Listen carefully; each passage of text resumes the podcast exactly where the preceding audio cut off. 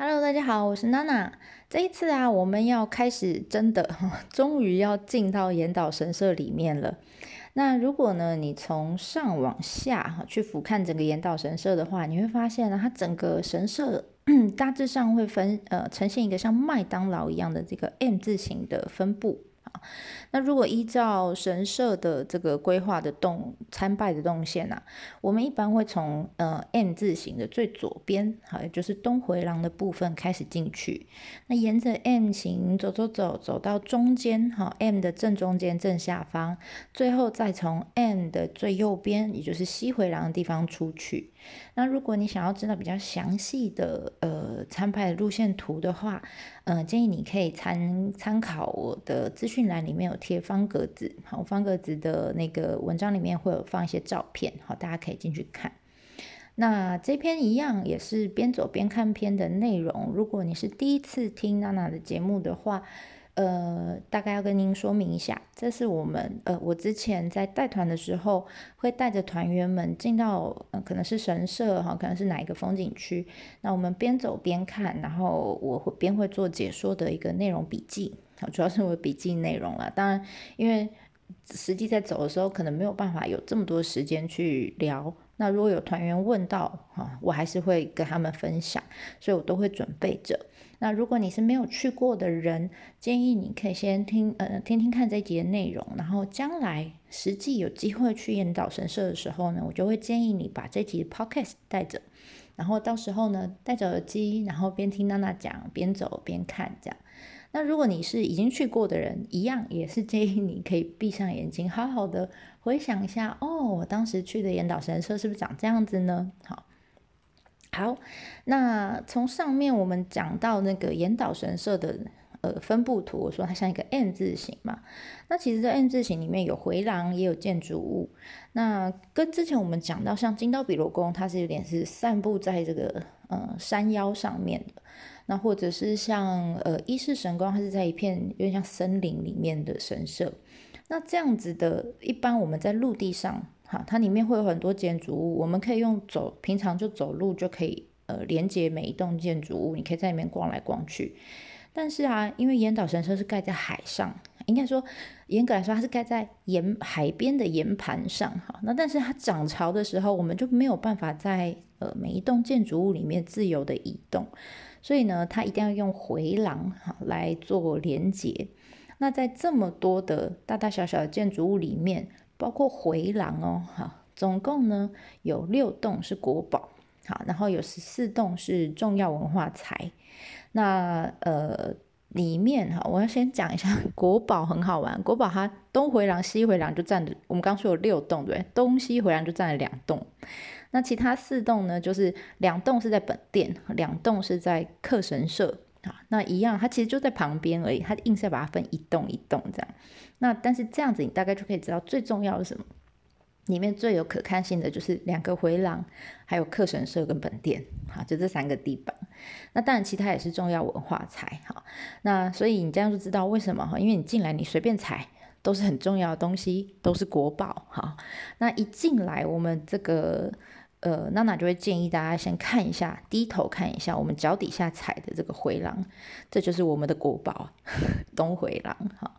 那当然，岩岛神社的回廊跟它建筑一样是木造的嘛，哈木木片铺设而成的。那我都会请大家仔细看一下这个木片跟木片之间哈，跟呃如果你去过京都的清水。清水寺哈，清水舞台，它一样也是木片，一片一片这样铺成的。你就会发现，人家那个清水寺多严谨啊，哈，一片一片铺的好好的，哈，中间不太有缝隙。但是这边呢，岩岛神社上面，你会发现，哎，这些木片之间缝隙怎么这么宽呢？哈，它大概有零点七到零点八公分这么宽。哈，那有些人就说，哎，这是不是那个时候的木匠偷工减料？哈，我掏啊，哈。其实不是哈，这是他们刻意哈特别设计的，为了因应这样子一个在海上面的神社的需求而设计的哈。为什么？因为它就是海边嘛，所以呢，这样子的地方它一定会有难免会因为潮汐啦，或是气候，比如台风啦等等，会造成这个海浪有时候还是会高过这个回廊。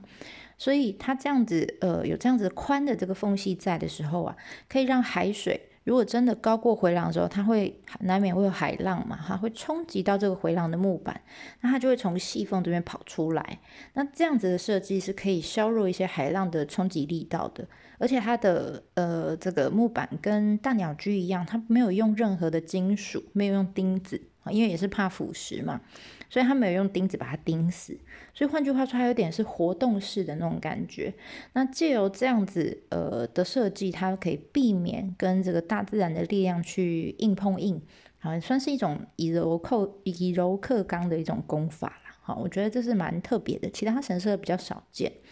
那但是其实我们现在走在上面那个木板不是真正的国宝哈，国宝 在下面一层哈，现在其实铺了两层木板。为什么？因为以前呢，呃，以前这里就一层木板的时候啊，呃，那时候如果你要来这边参拜，你是要在我们刚刚买票那边就要脱鞋，好，你要脱鞋参拜。那现在呢，他们呃为了怕伤到这个原有的木板啊，所以上面多铺了一层。那同时也方便让大家你就不用脱鞋了哈，因为你现在踩的是国宝。上面多了一层一层保护层的国宝哈，你就可以穿着鞋子走到这个神社里头，那你就比较方便可以做参观这样子。好，那如果看完脚底呢，建议大家开始慢慢抬起头来哈。那我们刚刚说这么多的这个建筑，它是由东而西哈，有两个大回廊去连接而成的。那这两个回廊加起来的长度，加起来长度是一。百零八间哈，这个间呢，就是中间的间，它其实是呃以前日本古代他们用来计算长度的一个单位，一间大概就是呃二到二点四公尺，那大概我都会请团员去看，仔细看看数一数哈，大概就是八枚木板的宽度啊，那整个回廊大概有一百零八间，而且。你会发现里面有些灯笼，好，这个是后来，这不是一开始平清盛的时候，就是后来，呃，毛利家来这边把它呃整重新整修的时候加上去的哈，这个灯笼，但它一样加了一百零八个，然后你再仔细看看哈，你脚底下你可能看不到，但是你可以看到侧边其他栋建筑的下面哈，回廊底下它会有些支撑柱嘛。啊，就是支撑回廊的、支撑建筑的，让它跟海平呃海底有一个高度哈，或者是呃支撑回廊上面是有屋檐的哈，你会发现回廊旁边会有条啊哈，这些条啊，你仔细看这些支撑柱跟这个条啊，全部加起来。他们算过哈，但我没有去算过，因为真的太累了，你要全部算完很累哈。但他们去算过，这样子的支撑柱，不管是屋檐呃支撑屋檐的，或是支撑呃这个那个回廊的啊，这些柱子都是一百零八根。更神奇的是，你如果到本店哈，从本店往这个呃海上的这个大鸟居看过去，你会发现它刚好就成一直线。从本店算起到大鸟居一样，它的距离也是一百零八间，就会发现见鬼了，怎么拿那么刚好的哈？其实这是我觉得他们是很有意识的在用这个数字，我相信这跟平清盛有一定的关系哈。为什么？因为一百零八是在佛教，不是神道教，是在佛教里面非常有含义的一个数字，它其实象征呢人类的一百零八种。呃，苦难跟烦恼，所以常被拿来使用。譬如说，你应该有在呃寺庙里面看过念珠吧？佛教的那个念珠哈，那个珠珠珠的数量也是一百零八颗。或者是我们之前在那个呃，我在前面第十二集。的佛教与咖喱里面，我有提到，我之前不是在日本的寺庙里面去，就是除夕夜的时候去敲人家那个除夜钟吗？那个也是要敲一百零八下，或者是以后啊，我们会讲到一些寺庙哈，你在一些呃盖在山上的寺庙去看，他们会故意把阶梯设计成一百零八阶。就这么多的一百零八，在岩岛神社里面也很多哈，他们很很有意识把这些数字隐藏在，不管是回廊的这个距离也好，或者大鸟居的距离啊，或者是这个呃条瓦的数量哈，或者是这个灯笼的数量等等哈，他们把这个数字藏在里头，其实它是很完美的把这个佛教的思想融入到这个神社的建筑里面。所以神跟佛是完全分不开的 哈。那所以这这样子这么高招的这种这种呃融入方式啊，即使是后来在明治时期，他们在推行这个毁佛灭世，就是把这个佛教给毁掉哈，神道教第一名这样哈，执行这样的政策的时候，他其实想要毁，他也毁不掉。为什么？因为它就是它的距离啊！你要怎么毁？把大大鸟居往前搬一点嘛？把灯笼拆掉一个吗？哈，他可能连一百零八个他都不知道哈。所以我觉得真的很高招哈，非常聪明。所以大家可以有呃有兴趣的话，可以在这个神社里面找一下藏在里面的佛教的元素哦。好，那接着呢，我们还在东回廊上，对不对？你一开始进去啊，你其实可以抬头看看你的右手边，在入口处没多久哈，你就会看到说，哦，好多人挤在这边在干什么？哈，拿了一根白白的东西，这样哈，呃，你会看到有几根，它是用白色的闪电状的纸锤做成很像鸡毛掸子的东西放在旁边。那这个东西呢？我们叫它，如果你用汉字来看的话，那汉字写成大麻，那日文叫 onusa。那通常它会用白色的纸锤啊，跟苎麻绑在这个。我们叫白木啊，其实就是原木啊，木头木棍上。然后呢，神职人员呢，通常会在仪式里面拿着它，然后对着你啊，或是对着东西这样左右来回挥动。那这样子挥动的意思就是说我帮你净身哈，除秽，把不好的东西用掉。所以这个就是这呃这个神职人员用的道具啊。那当然，因为它的。我们刚说它形状其实长得很像鸡毛掸子，其实它的作用跟鸡毛掸子也很像哈，稍微当然概念稍微有点不同啦。我们说鸡毛掸子通常是你在打扫的时候你用过嘛，对不对？你是拿来呃，譬如说物嗯某个东西上面有脏灰尘，好有脏东西，你拿鸡毛掸子还是把它拍掉，对不对？拍了以后挥走这样好。那大麻的概念就是欧努沙这这个东西的概念，它其实不是把它拍走。它是把它吸附的概念，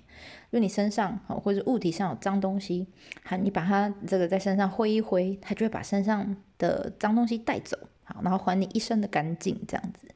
所以啊，这个东西用一用之后，神社其实定期啊会更换新的大麻，因为上面附附了很多脏东西跟罪恶嘛，对不对？好，这些旧大麻，他们呢以前的人会习惯把这东西就放到河里面，然后让它放追牢这样。啊，因为神道教的观念，他们认为说，呃，反正不要的东西、脏的东西，随着这个河川的这个水啊，就最后就会流到大海去，然后就沉到海底，然后就自然消灭这样。所以当然现在环保的关系，他们可能就是把它烧掉哈。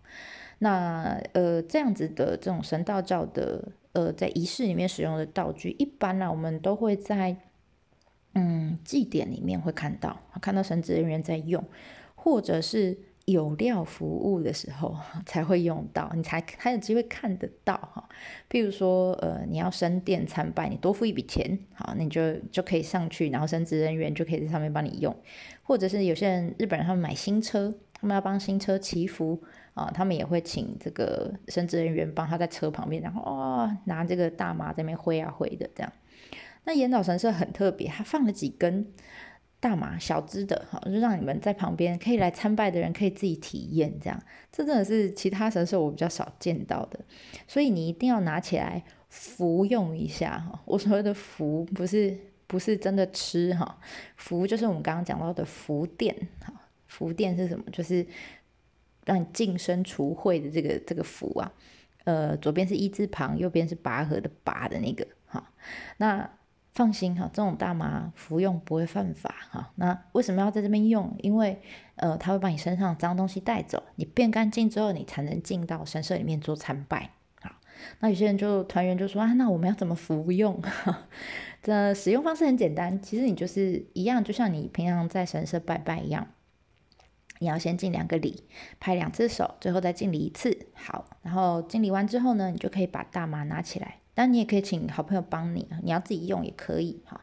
然后呢，你大概把这个大麻拿到跟肩膀差不多高的位置上，然后左右左挥三下，这样就完成了。啊，你就可以开始干干净净的拜神社了，是不是很好玩？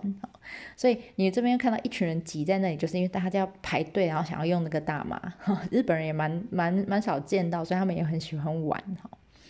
好，然后呢，呃，参拜呃用完大麻之后，我们可以直接。回头，哈，回头看看，你刚刚用大麻的时候，眼前的那个叫福殿，那个高起来的台子那个地方就叫也是一个国宝。那你回头看看，你身后就有一个国宝，就是克神社，好，一样哈，就是呃，这个国宝它大概跟我们讲客是客人的客哈，这个克神社的整栋的建筑其实跟它主主要的主殿大概长得差不多啊，然后呢，它的内部的配置几乎就是缩小版的本殿，好，那它的排列，它的脸哈，大概是跟这个主殿呈九十度。垂直这样子，那所以你可以想象，你就是先来预习一下，等下本店长什么样子，好，因为这个这里的课神社啊，大概是整个岩岛神社的建筑群里面，除了本店以外最大规模的这个建筑了。那我们说岩岛神社的主殿，主要盖的就是我们上一集讲到这个，嗯，上上集嘛，讲到三女神天团哈，那当然因为他们是主人嘛，所以他们在主要的这个主殿。那客神社就是他们的，就是他们要招待最重要的客人哈，而且一样也是一个团哈，但是不是女生了哈，这里拜的是谁呢？拜的是五男神天团，就是由五兄弟所组成的一个男子团体啊。你说哪来这么多团体哈？那为什么要拜他们哈？因为呢，这个五个人哈，这五个兄弟其实跟刚刚我们讲到这边的主人三个女神，他们是同时诞生的。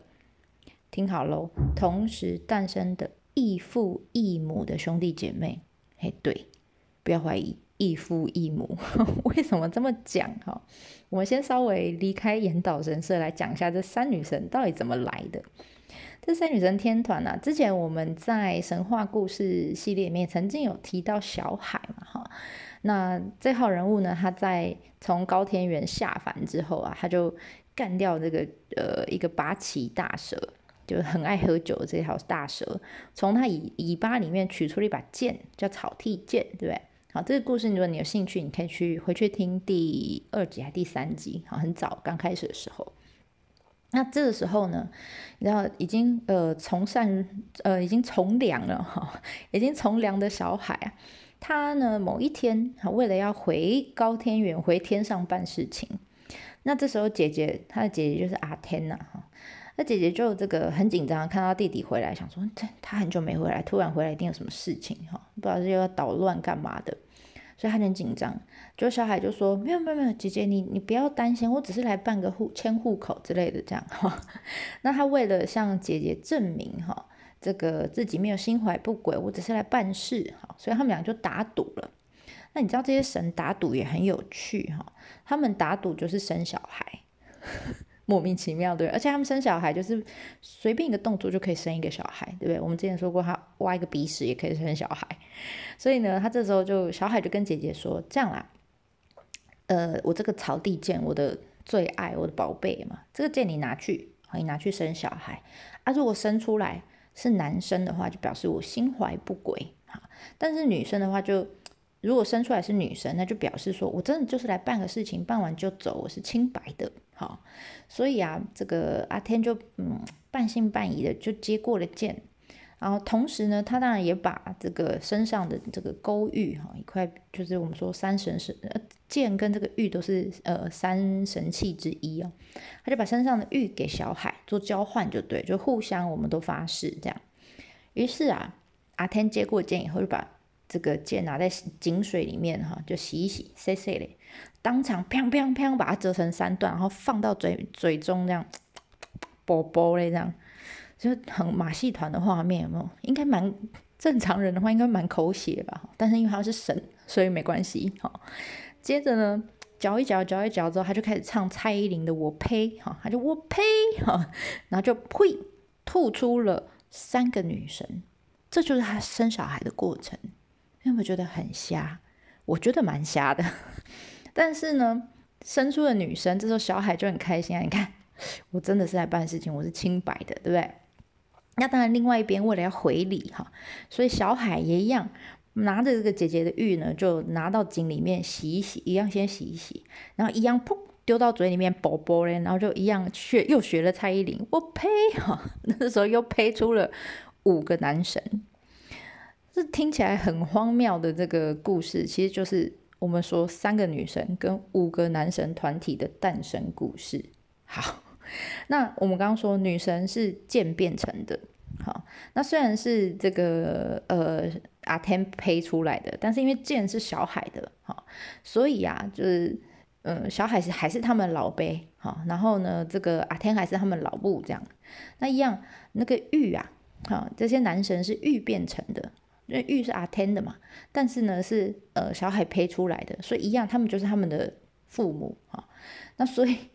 你就觉得好复杂，不管 anyway，反正他们两个就是彼此。都是这三女神跟五男神的爸爸妈妈，OK，所以啊，我才说这个八个神他们是同时出生的，但是是异父异母的兄弟姐妹。说到底谁是爸爸谁是妈妈，已经搞不太清楚了。Anyway，但他们是兄弟姐妹，同时出生的事实是在神话故事里面是常提到的。好，所以对他们来说，哈，对三姐妹来说，这五个男生很重要啊，哈，他们的最亲的这个兄五个兄弟。所以呢，就要盖一个啊，跟他们自己住的很像的一个课程社，让他们住。那所以你一进来，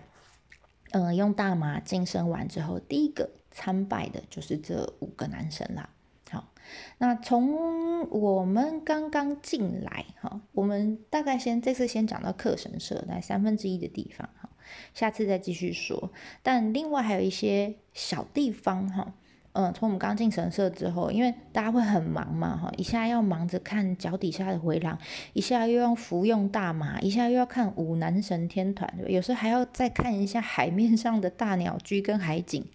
超级忙哈。但如果哈，如果如果你还有余力的话，其实有两个小地方建议大家可以呃有时间哈，可以稍微看一下。第一个就是码头哈，在神社里面的码头，什么意思呢？以前呢，呃，之前我们有提到，就是以前的人哈，其实，在战国时代以前，早期呢，我们说只有达官贵人才可以上岛来参拜，对不对？而且岛上呢，除了这个神社的相关人员之外，一般平民百百姓是不能上岛，而且也没有人在岛上定居，哈。所以那个时候啊，其实，呃，宫岛面积也没那么大。今天我们看到什么商店街啊，呃，渡轮码头那一带，其实都是后来填海造地填出来的。好，那那个时候这么小的运量，其实不需要像现在搞一个这么大的这个渡轮码头。所以啊，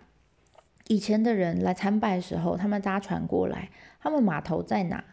其实就在我们刚刚用那个大麻那个地方，就是鸡毛掸子的后面。你会发现啊，后面那个空间呐，其实它四周都是被呃矮矮的围篱框起来的一个正方形的空间，但正中间段有一段是没有围篱的。好，你当然如果你有兴趣，你也可以上我方格子看照片，我那边会贴。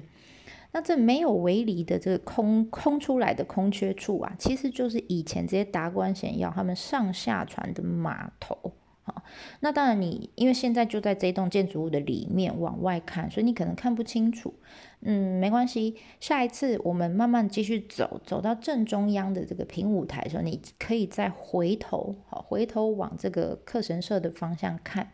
你就会很清楚看到，哎，真的有凹了一个洞，好，是没有围篱的，啊，这个这个我觉得是小小的地方，哈，但是其实还蛮有趣的，啊，有些人说，哎，是不是那个墙倒了，哈，不是，刻意的，哈。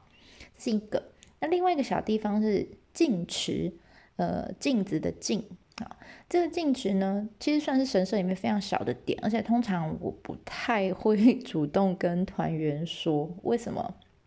因为这是一个呃退潮期间才看得到的点，哈，有时候你说了，但是团员没有看到，他们会觉得很失望，哈。那当然，如果你去的时候刚好是退潮的时间。就是呃都没有海水在旁建筑物旁边的话，那建议你哈，经过客神社拜完这个五个男神之后，你可以看一下左边外面的这个地上，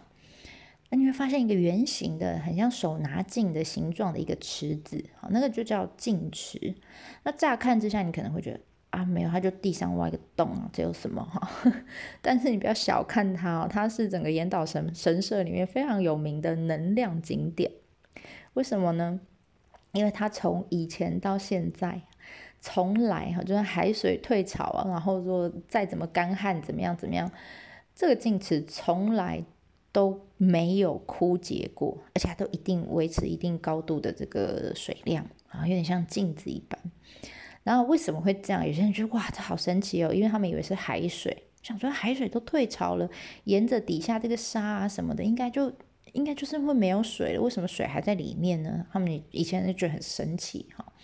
那原来是我觉得那时候工程师盖岩岛神社工程师真的超厉害。